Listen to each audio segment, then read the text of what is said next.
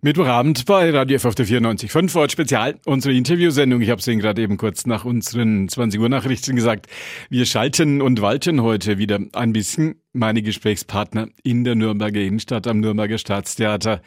Der Staatsintendant Jens Daniel Herzog, Ballettdirektor Goyo Montero und jetzt bin ich verbunden, wenn alles klappt, mit der Nürnberger Kulturreferentin, mit Julia Lehner. Schönen guten Abend erstmal in die Nürnberger Innenstadt. Danke. Schwere Zeiten für die Kultur in der Großstadt. Corona hat seine Spuren hinterlassen und die Unruhe aus dem Osten ist auch nicht zu übersehen. Wie erleben Sie diese Situation in diesen Tagen?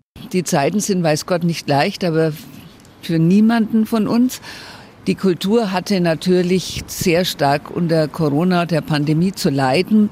Wir werden finanziell diese Bremsspuren zu spüren bekommen. Am Horizont ähm, ist da schon einiges zu sehen, was einfach Einsparungen nötig macht. Und dazu kommt natürlich auf der einen Seite dieses Bewusstsein, wie fragil unsere Demokratie ist. Und ich glaube, das spürt man auch letzten Endes an allen Enden und Ecken, wo Kulturschaffende sich ins Benehmen setzen.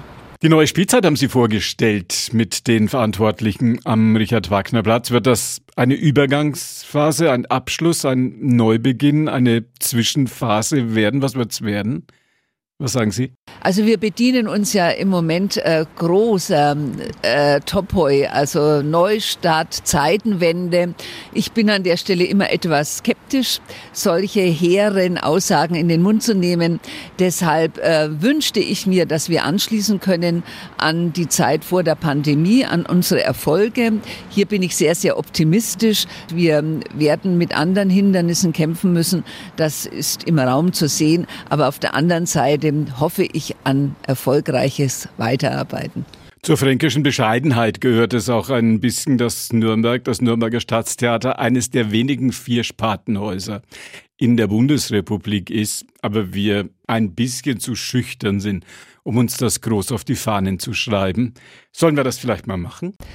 Also das Staatstheater ist wirklich eine nicht nur wichtige Marke, es ist ein Leuchtturm, es ist letzten Endes eine Institution mit großer Tradition, unterstützt natürlich in der Zwischenzeit auch vom Freistaat Bayern, aber im Grunde genommen ist die Arbeit hier vor Ort zu sehen mit einer hohen Ausstrahlung, nicht nur hinein in die Region. Wir dürfen dankbar sein, festzustellen, dass wir internationalen Anschluss haben.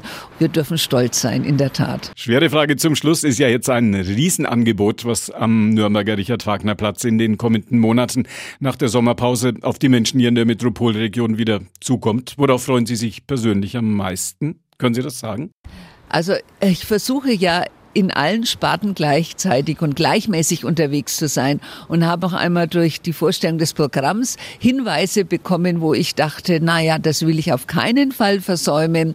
Sicherlich ein kleiner Schatten. Es ist der Abschied von Johanna Malwitz, aber ich denke, der ein oder andere Höhepunkt wird hier noch zum Leuchten kommen und worauf ich mich natürlich auch freue, das ist das Jubiläum der Staatsphilharmonie, vor allem, dass es gelingen wird, hier Jung und Erfahrung, also also es heißt, junge Interpretinnen mit äh, eben den Profis zusammen spielen zu lassen. Also auch das ist ein Punkt, ein Leuchtpunkt, auf den ich mich freue. Das große Kulturpaket heute unser Thema in Vorort Spezial.